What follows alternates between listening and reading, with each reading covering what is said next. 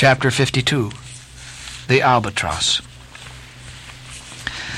Southeastward from the Cape, off the distant Crozets, a good cruising ground for a right whalemen, a sail loomed ahead, the Goney, Albatross by name, and as she slowly drew nigh, from my lofty perch at the foremast head, I had a good view of that sight so remarkable to a tyro in the far ocean fisheries, a whaler at sea, and long absent from home.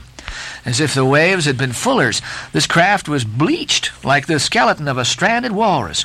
All down her sides, this spectral appearance was traced with long channels of reddened rust, while all her spars and her rigging were like the thick branches of trees furred over with hoarfrost. Only her lower sails were set. A wild sight it was to see her long bearded lookouts at those three mastheads.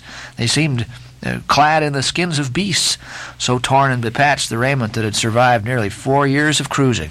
Standing in iron hoops nailed to the mast, they swayed and swung over a fathomless sea.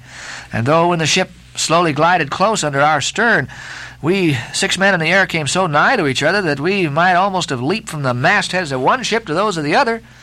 Yet those forlorn looking fishermen, mildly eyeing us as they passed, said not one word to our own lookouts, while the quarterdeck hail was being heard from below. Ship ahoy! Have you seen the white whale? But as the strange captain, leaning over the pallid bulwarks, was in the act of putting his trumpet to his mouth, it somehow fell from his hand into the sea, and the wind now rising amain, he in vain strove to make himself heard without it. Meantime, his ship was still increasing the distance between, while in various silent ways the seamen of the Pequod were evincing their observance of this ominous incident at the first mere mention of the white whale's name to another ship. Ahab for a moment paused. It almost seemed as though he would have lowered a boat to board the stranger had not the threatening wind forbade. But taking advantage of his windward position, he again seized his trumpet, and knowing by her aspect that the stranger vessel was an Nantucketer, and shortly bound home, he loudly hailed, Ahoy there!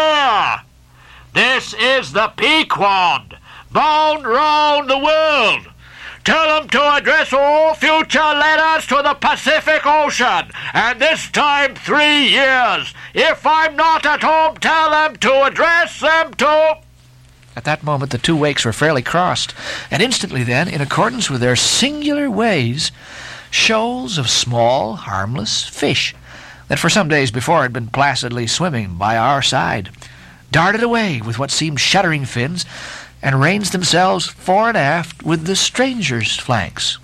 Though in the course of his continual voyagings, Ahab must have uh, often before have noticed a similar sight, yet to any monomaniac man the various trifles capriciously carry meanings. Swim away from me, do ye? murmured Ahab, gazing over the water.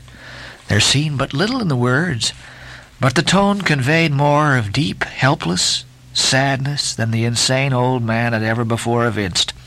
But turning to the steersman, who thus far had been holding the ship in the wind to diminish her headway, he cried out in his old lion voice, Up helm! Keep her off round the world! Round the world. There is much in that sound to inspire proud feelings. But whereto does all that circumnavigation conduct? Only through numberless perils to the very point whence we started, where those that we left behind secure were all the time before us. Were this world an endless plain, and by sailing eastward we could forever reach new distances and discover sights more sweet and strange than any Cyclades or islands of King Solomon, then there was promise in the voyage. But in pursuit of those far mysteries we dream of, or in tormented chase of that demon phantom that sometime or other swims before all human hearts, while chasing such over his round globe, they either lead us on in barren mazes, or midway leave us whelmed.